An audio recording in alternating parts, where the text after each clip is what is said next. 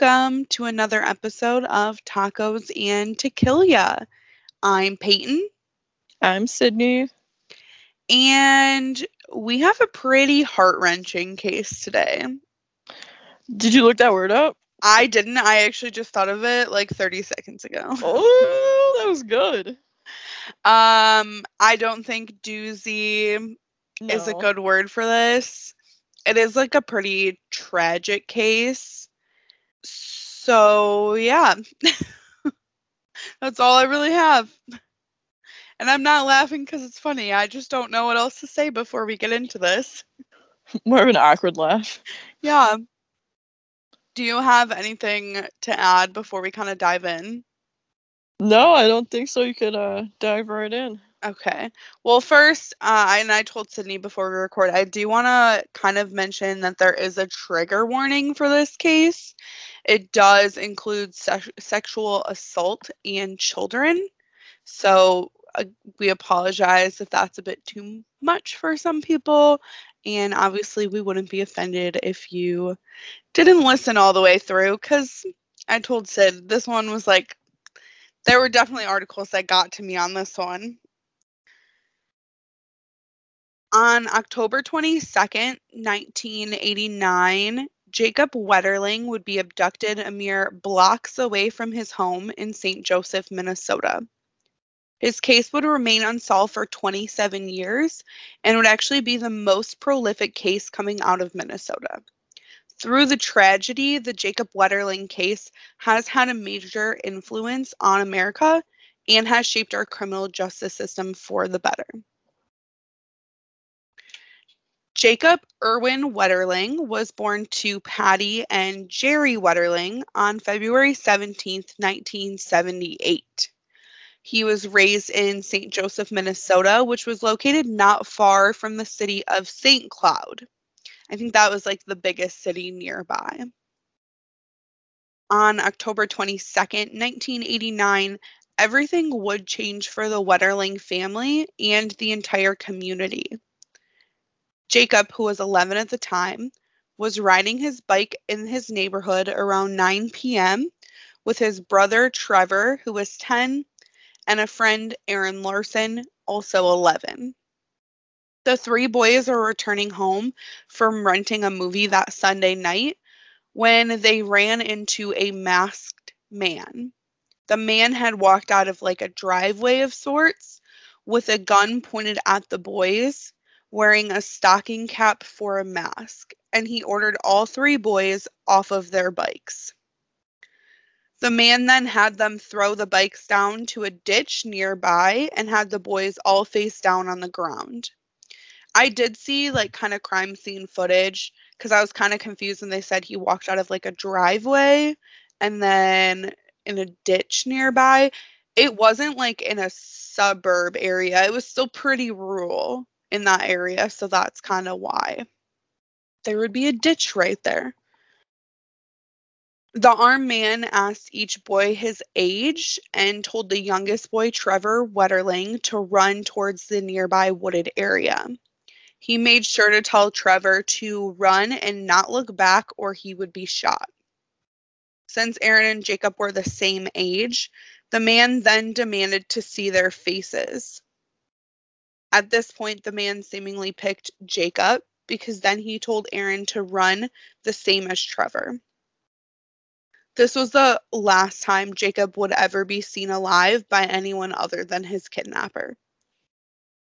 The investigation immediately went into overdrive looking for Jacob or his abductor. The two boys had run home to the Wetterling house, told their parents of what about what had occurred, and they called 911 right away. In fact, within minutes of the call, a sheriff deputy had arrived to the scene of the abduction and located the bikes, but Jacob was nowhere to be seen. Both the FBI and National Guard were involved fairly quickly as well. In fact, the FBI was called that night. Tips rolled in, and the news was all over this case, including nationwide attention. Within less than a week of the abduction, the story was profiled on the show A Current Affair, where a $100,000 reward was offered. Sid, you and I have talked in like previous cases about the large dollar amount of an award that is given, and an 89 $100,000 award reward is like pretty large. Big money for sure. And I don't think that reward money was ever claimed.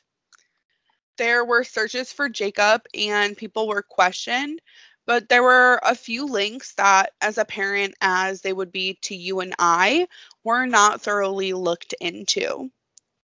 On January 13th, 1989, just about nine months before Jacob's abduction, a 12 year old boy named Gerald Scheierl, and I'm hoping I say this right. I will just be referring to him as Jared moving on, but I did look it up and listen to the news clips, and that's how they said it Scheierl. Jared was abducted, sexually assaulted, and un- and threatened by an unknown man who wore a stocking cap mask.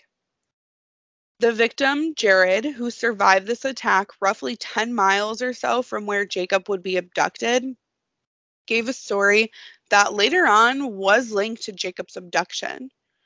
Jared's account told of the man using a gun and when releasing him, telling him to run and not look back or he would be shot, just like Aaron and Trevor were told the same things. However, despite this information, Jacob's case went cold and he was still missing. Investigators did not link these two cases together right away. There was another tip within 48 hours from a boy not far from the abduction, telling investigators that something similar happened to him and he survived, as well as knowing of several others in a nearby city.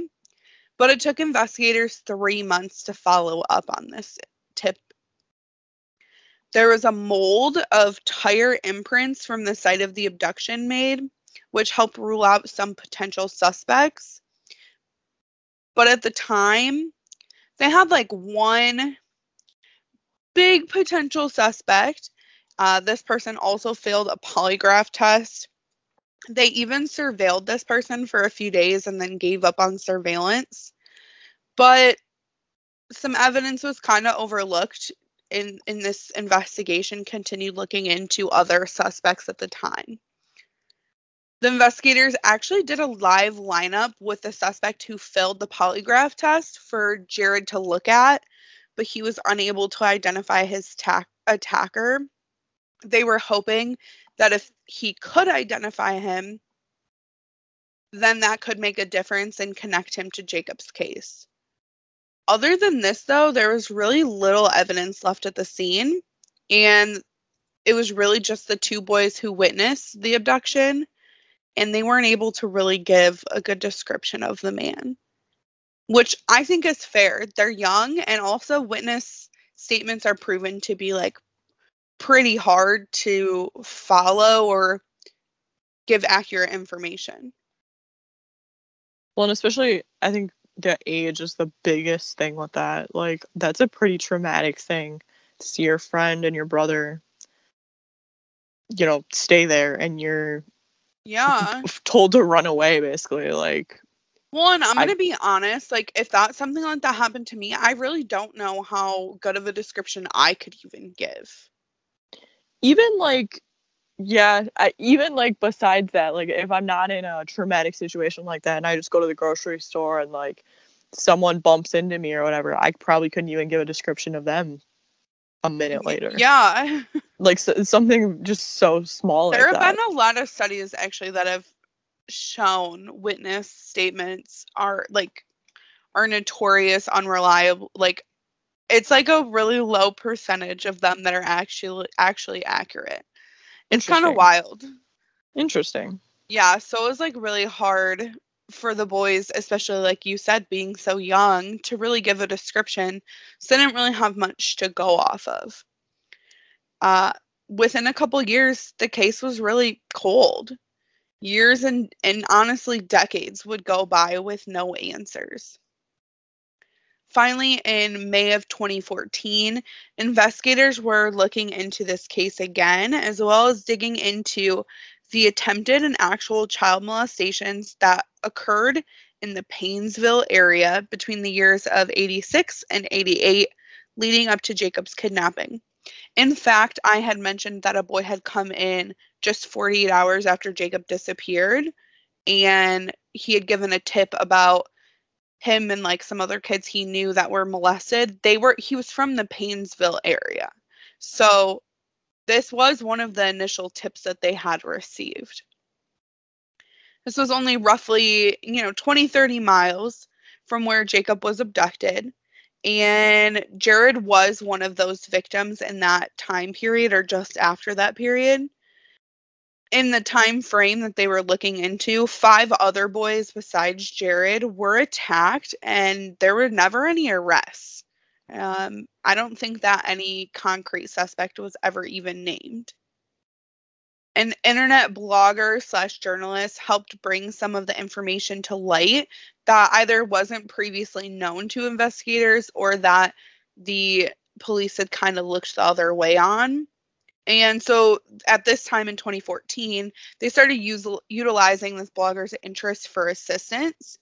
And in fact, a big renewed interest by the public came because of this internet journalist and she had worked with Jared, one of the one of those victims. After months of interviewing victims again and going through all the research, there was a lot of conviction amongst the investigators that it 100% had to be the same person that kidnapped Jacob and Jared and they weren't for sure who it is, but they had a few more ideas at that point. Like I said, there was a renewed interest in the public and like this new pursuit of justice for Jacob. And in in August of 2014, the story was also covered by John Walsh on his show The Hunt to regain national attention. You know, I had to include that because we love John Walsh. Everybody loves John Walsh. MVP. He could be like America's dad. He's got to be. So we're going to fast forward a little bit to October 2015. It's about a year after John Walsh's show and a year and a half or so after the investigation kind of took off again and they were reinterested in continuing it. I will say this case never was treated like a cold case. There were constant tips coming in throughout the decades, and there were investigators that were constantly looking into it. They just didn't have much to go off of. So, October 2015, 53 year old Danny James Heinrich was officially named as a person of interest in Jacob Wetterling's abduction. Back in December of 1989, Heinrich had been questioned by the FBI and a DNA sam- sample was taken, but he was never charged with the crime and was released. Just to kind of bring it back full circle, Heinrich was the one who failed the polygraph test, and he was the one that was in the lineup that Jared could not identify, as well as the one that they surveilled. so, you know, all these years later, they had it right in the beginning it kind of seems strange that there was a gap and like all of a sudden Heinrich was named a person of interest, but it's actually quite interesting how they got there. So in 2015, investigators decided to rerun the DNA from Jared's abduction and assault and see if they could get a hit in the system since DNA had advanced quite a bit. And a DNA match was received. The perpetrator Danny Heinrich. So the statute of limitations at this time had expired for Jared's case, but like I said, investigators were 100% certain it had to be the same person that killed Jacob Wetterling or abducted him because at this point they don't really have answers on even what happened to Jacob. However, so like I said, statute of limitations expired, so they weren't able to pursue Danny for Jared's case. But this was sufficient evidence for a search warrant since Jared and Jacob's cases were linked together. During the search, child pornography was found, which allowed investigators to officially arrest Danny Heinrich on October 28, 2015. Do you know the interesting thing about child pornography charges, Sydney? And I'm guessing you might know this.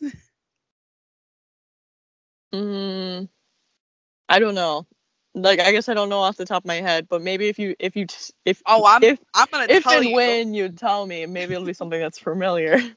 Child pornography charges are a federal charge, not a state charge, and each individual photo or video in possession can be charged with a 20 year felony.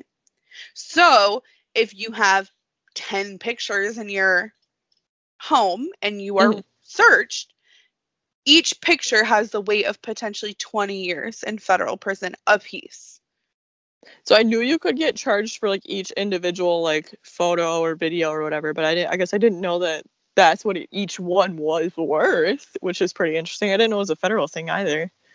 Oh, yes, it It's is. Wild. It is crazy. For those of you that watch Law and Order SVU, you also are know what I'm saying. And another just side note, anyone who followed the Jared from Subway case Jared. also knows he is sitting in a federal prison because of child pornography. So uh yeah, basically Danny Heinrich was fucked. Like he was facing 25 counts of child pornography charges. He decided to take a plea deal, which honestly was smart in his case. And as part of a plea deal, Heinrich agreed to work with investigators. He pointed them to a destination of a pasture just outside of Paynesville, Minnesota. And on September 1st, 2016, the Minnesota Bureau of Criminal Apprehension discovered human bones from this pasture, buried with the remains of clothing as well. Now, despite the clothing being pretty obvious, including a, I think it was like a soccer jersey with the last name on the back, two days later, it was confirmed that through dental records, the bones were finally identified as the remains of Jacob Wetterling. As part of his plea deal, Heinrich agreed to plead guilty to only one count of the 25 he was facing for the federal child pornography charges, but he also had to provide the location of Jacob's body and he was required to testify in court on what happened to Jacob. Heinrich testified that he kidnapped Jacob and handcuffed him in his car then drove him near a gravel pit that he knew of. Here, Heinrich had Jacob strip. He sexually assaulted him and then allowed him to get dressed. Then he fatally shot him twice and killed Jacob and buried his body in the gravel pit. About a year later, he came back and moved Jacob's body after noticing his jacket, jacket he was wearing had become exposed.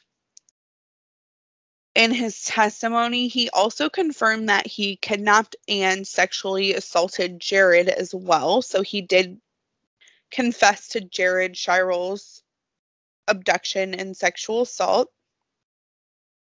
There are other details that he also included, uh, specifically some things that Jacob said on the night of the events. But I'm going to be honest, I'm not going to get too far into depth on this. It was pretty heartbreaking for me to read, and I don't want to add to the heaviness of the case. I had mentioned it to Sid before. You know, you can find our sources, you can read the articles for yourself. I'm not a like crier. uh, I usually don't get super affected some, for some reason by true crime cases, but I definitely was tearing up reading one of the articles. And so, like I said, you want to look into it, you're more than welcome. so, Danny Heinrich was sentenced to the maximum of 20 years for the child pornography charge that he was facing. As part of his plea deal, the state authorities could seek civil commitment as a sexual predator at the end of a sentence. And I kind of looked it up because I didn't know what the fuck that meant. But basically, it means he could potentially never be a free man again. They could request that as a danger to society and as a sexual predator, he is required to stay committed to some sort of facility. So, more than likely, Danny Heinrich will die in prison.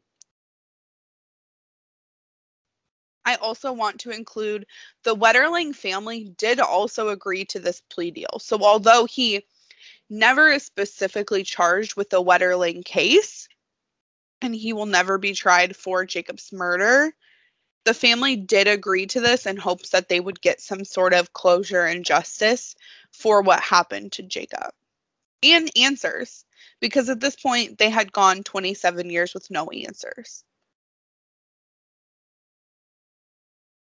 In sentencing, the judge said the following quote, which I thought was important to include. We won't pretend that this crime and sentence is about child pornography. It is also about changing the lives of so many children and parents who prayed for Jacob's return and also feared you coming out of the dark. Every child knows the story of Jacob Wetterling.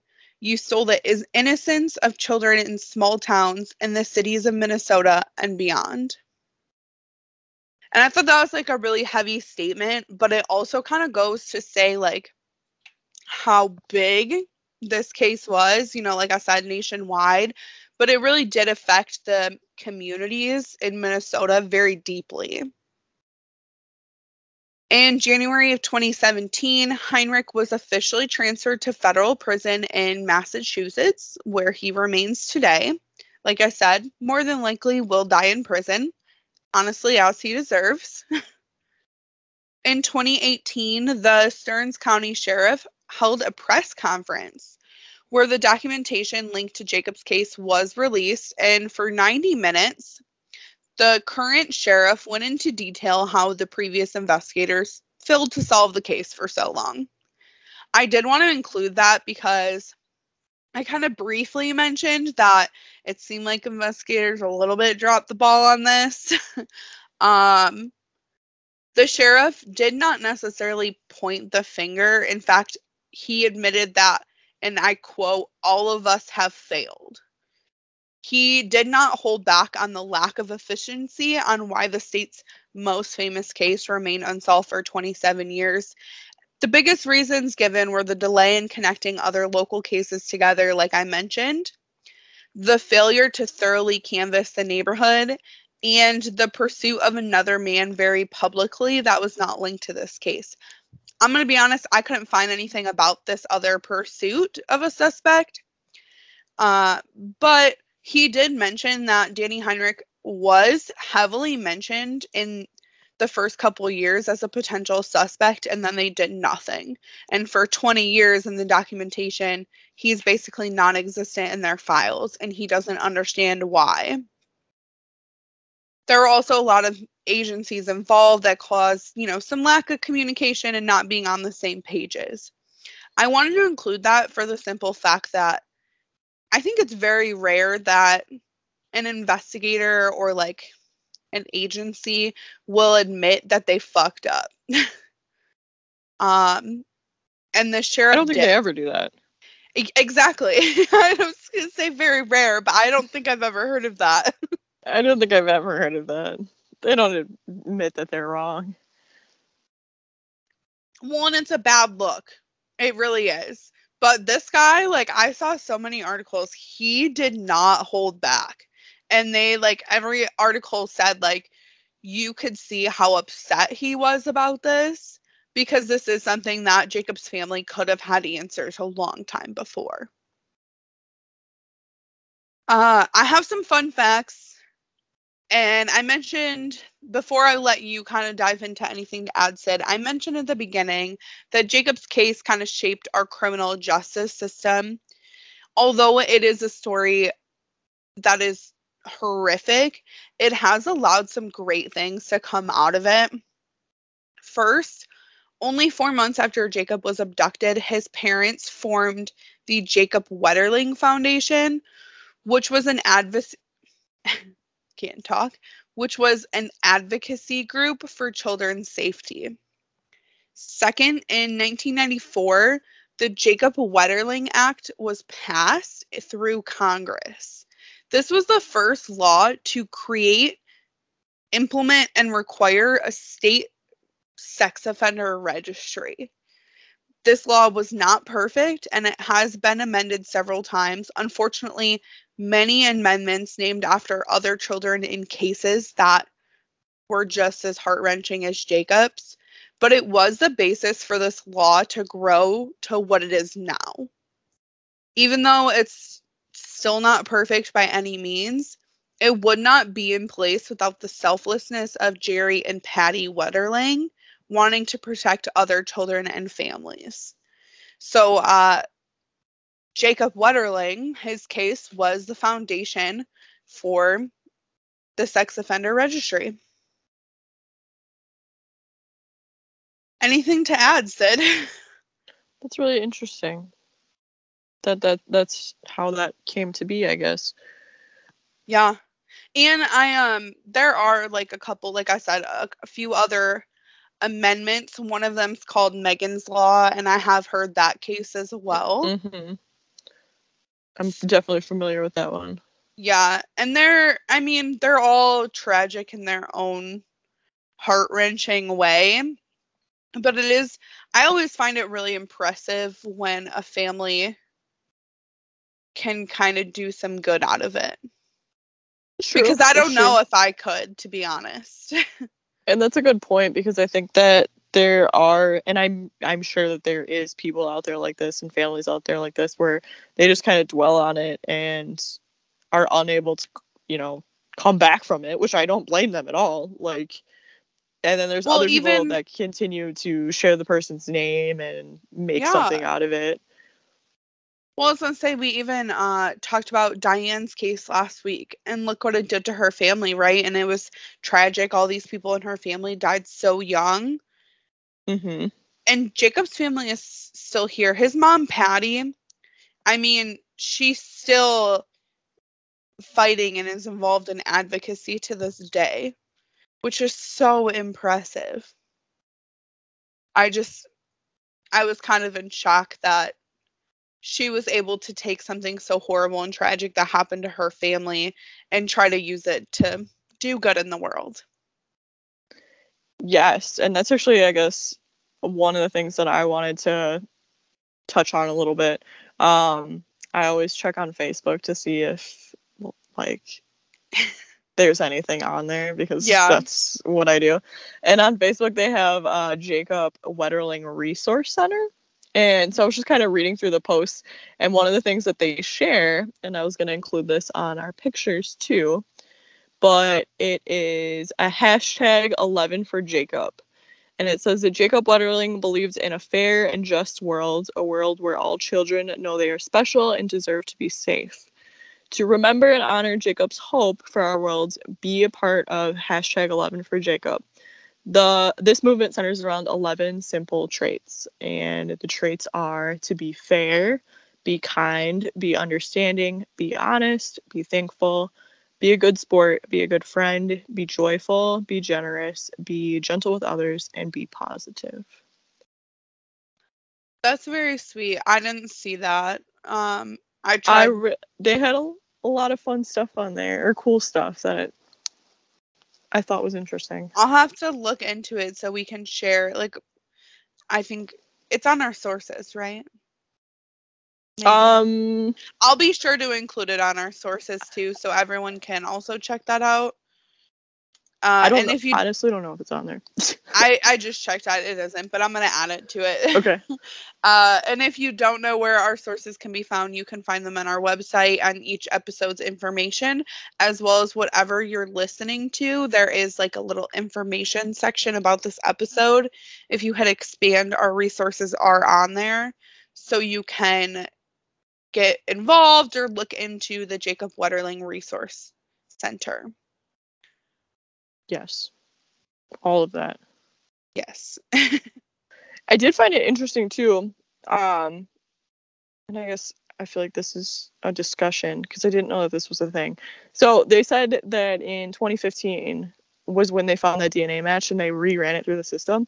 Yeah. I always thought that it was like just in the system, and then if they got a match, they would like get a notification from that. So was it Sydney, not like you would system? think. Isn't that how it works though, or am I like just making that up?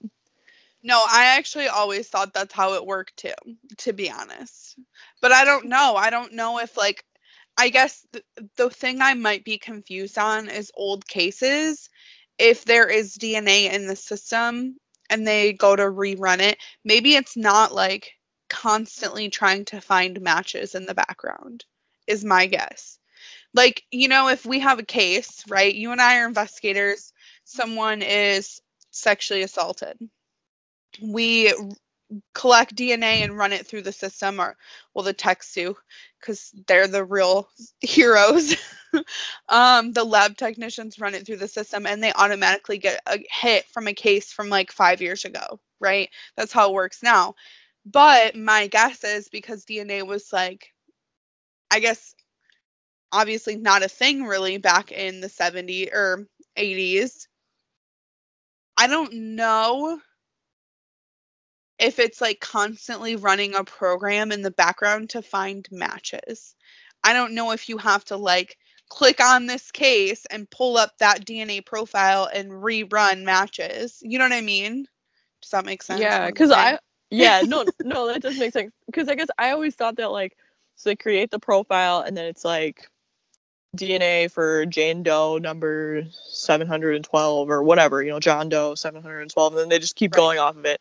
And I, I always thought it was like sitting there, and then like if something got put in the system, then like and it had a match that they would get like a notification almost like oh there's a, a new thing that just went through like almost that it was only running like when new stuff gets added in but so I think what happened in this instance is maybe they had collected the DNA in like a sample, but there was nothing in the actual database yet. Maybe that was it. Because like in 2015 was like a huge advancement comparison and they since they were really diving into those cases again, they sat down and said, "Hey, maybe we should put this in the database Like- and see if we can get a hit." so like it wasn't even in there That's what maybe I'm thinking. I don't that know. would make more sense but i feel like that'd be like a rookie mistake then too isn't that like one of the first things y'all are supposed to do listen, I think they fucked up a lot in this case because I do think with Danny Heinrich was a potential suspect from the beginning. Uh, I saw that when he was arrested, a lot of people in his community that knew him were not surprised. And that back in the 80s and early 90s, parents referred to him as Chester the molester. So, um, i want to laugh at that nickname but i don't think i should I know that's kind of how I felt. Uh, because I was kind of annoyed about it, to be honest, when I read that, and that's why I didn't put it in my notes because I didn't want to get on a tangent. But here we are. Uh, Anyways. chester the molester yeah. So it seemed like people in the neighborhood or parents suspected him of being a child molester, but I don't know if he was ever actually caught on anything prior to. So I don't I don't know. But a Hmm. lot of people were not surprised. And that was, I guess, like the whole basis of the Jacob Wetterling case and like the act, I'm sorry, that passed was that if there was something in place like that for prior to Jacob Wetterling being abducted, then potentially Danny Heinrich would have been held responsible and would have been on some sort of database where the police could have looked into it. true okay I don't know. I do think it was like a ball drop somewhere that they did bad not police work yeah, that they did not uh, have it in the database apparently. which that would make that makes more sense unfortunately because i was like i feel like these things because like they just randomly will get matches for stuff and it's like i didn't think when the, that they just rerun it like oh let me press this button and see if i get any matches i just You It and seemed me like- both. it seemed like it was always happening, but if it was never in there to begin with, then obviously you're not going to get a match. So that would Yeah. make sense. I concur. So I don't I don't know how it works. Maybe I should go to school and and do that. I feel like yeah. Um, I don't know. I feel like based on a lot of these cases we've been covering with the poor police work or just shoddy police work, makes me want to go be a cop because I could probably do a better job. You know, I actually used to really want to be a detective for a long time, but then I realized that you have to be a cop first. Uh huh. and was like, ooh, don't want to do that. That's the only So- uh, bad part of that. I have considered like those programs where I could go be like a lab tech or some sort of like blood spatter analysis like Dexter. And that's really interested me too, but I don't know. Science. I'd rather go clean up crime scenes. Would you? That's weird. I think that that is like my ideal job. Cleaning up crime scenes. Do you ever watch those videos? No. Oh, never mind. Well, Yes, did they have videos on YouTube of this. That really stresses me out, but also I will be doing some research when we get off this. Look them up. It's kind of satisfying, like to just see it get cleaned. I feel like we're on a whole nother tangent about like types of TikToks that we get pulled into. true, very true. All right, all right. Did you have anything else to add to the case? No, I did not. Um, this was a good, a good choice. I feel like that's not the right word, but um, Well, I, I- appreciate it because I know what you mean. I, I, it was an interesting case, something I never heard of before. So I like things like that. Um, and also the fact that it changed a law, made a law, created a law, created a program, created a thing. this has actually been on my list for a while to cover. Uh, I just, it's been hard to like pick a, oh, now's the right time to cover this devastating case. Uh, There's never a right time for any of them. yeah, but some I feel like are a little more fun, at least. You know what I mean? Yeah. And this is not, this is like a heavy case. So I wanted to kind of do it justice. And then it was like a sign of the times a couple weeks ago. Uh, Crime Junkie released like an episode from a different, like a different thing that they do called Precedent. And they cover like the Jacob Wetterling case and how that was the precedent for the Jacob Wetterling Act. Mhm. And I was like, all right, it's a sign. I just need to do this case. It's a sign. because I actually had never heard anyone even really cover this case before. So, which is wild because Super wild. Literally, this is the literally the reason that there is a sex offender registry. Which is insane. So as as tragic as this case is, like I said, there is some sort of legacy that's that's Jacob's legacy. So, and I'm sure that's helped save other children. You learn something new every day. Facts. All right. If you have nothing else to add, can we move on to jokes and facts? Because I'm feeling really uncomfortable now. We definitely can. okay, good. Otherwise, I'm gonna like kind of laugh and stuff, and everyone's gonna think I'm crazy some more. but like, I'm just really uncomfortable.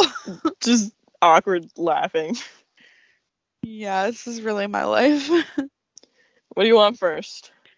Uh, let's go fact first. The largest serving of nachos weighed 4,689 pounds and was created at the University of Kansas in 2012. It contained 765 pounds of chips, 405 pounds of salsa, 323 pounds of tomato, 918 pounds of meat and beans, and more than 2,200 pounds of cheese. I mean, that sounds like the proper cheese ratio to me, but Holy Agreed. shit. I'm like, why the fuck did someone make those nachos? It's like a Guinness, so a, a Guinness World Record one. Like, let's just make Was a it shit like ton of an- You said it was like the University of Kansas? Yeah, so it was It hadn't been like the entire university campus came and ate those Mhm. nachos. yeah, so they had it for um, it was at like the concession for their sporting events. So then everyone on the sports teams were the ones that came and ate it. Oh my god. Yeah, I'm sure. I wonder if they had leftovers. I don't know. That's a good question. That's a lot of fucking food. Yeah, Over 900 pounds of just meat and beans. 2,000 pounds of cheese. I mean, I could probably eat 2,000 pounds of cheese, but I- probably have eaten that much in my lifetime. same. As of right now, I'm, I'm gonna go eat some cheese and crackers after this now. Oh, that sounds good. I got some good cheese spreads. Yes, yes, yes. All the cheese. That was a good fact. I'm down for it. You ready for a bad joke? I am ready for a bad joke. Why was the burrito fed up with his fillings? Why? Because they wouldn't remain calm. I hate you. some weeks some weeks they're very reminiscent of like dad jokes. I'm this is one of those weeks. you know, I was You having a win, hard you win some and you lose some. They can't all be good, honestly. I think for the most part though, they're good, even if they're corny like this one. Corny. Like a corn tortilla. Yeah. ah, funny, funny, funny. Well, folks, you can find us on Facebook, Tacos and Tequila Podcast. On Instagram, it's just tacos and tequila. Our website, tacosandtequilapodcast.com. And if you're listening on, I'm losing, I can't think. If you're listening on Apple Podcasts or Spotify, Spotify. you should leave a rating and or review to help us get noticed. Facts. And it's Like- kind of cool. Yes, I was gonna say, like Sid said, it's helps us get noticed. So the more reviews, the better. But it also makes us feel good about ourselves. and as I mentioned, I actually already have the link for the resource center. So you can check out our website. It'll have all our sources on each individual episode. The link for the resource center will be there. It'll also be if you, like I said, click expand on this in this episode's information, you'll be able to find a link to the resource center too. I do see I pulled it up too and I saw like they have annual races and a bunch of other stuff that helps parents and schools and kids get involved and be more aware and things like that. So it, it definitely has a lot of cool tools for families that I think should be utilized. Absolutely. Uh, one last thing before we go, I almost just forgot. Our one year anniversary is quickly approaching. And uh, Sid and I did come up with a couple. Well, we had one idea, right? I think. I hope you know what the one idea is that I'm thinking Yeah, I think we had one. I think we had one Okay. idea. well, then we had talked about the other day about potential cases and stuff like that. So, um, I actually am super honored to be the one presenting a case on our actual 50 week 52, so our one year. Uh, wow. and I have an interesting one that I think is going to be pretty mind blowing. So stay tuned, people. Hopefully, you keep coming back. You're not going to want to miss this. Facts. so in two weeks we'll have our uh, one year celebration. Is that two weeks? I don't even know now. Yeah, yeah, yeah. yeah, our first episode came out on April sixth. so, yeah, So like two weeks. coming soon. Wow, time flies when you have fun. You're telling me, man. You're telling me. So, yeah, stay tuned. We have some fun stuff coming up for you guys. And like I said, check us out on, well, like we said, our website and social media so you can keep an eye on those fun things coming. And don't forget to go rate and review. Yes, greatly appreciated. Yes. Yes, yes, yes. Well, that's all I have. Anything else to add, Sid? Nothing else here. Awesome. I guess we will talk to you guys next week then. Bye. Bye.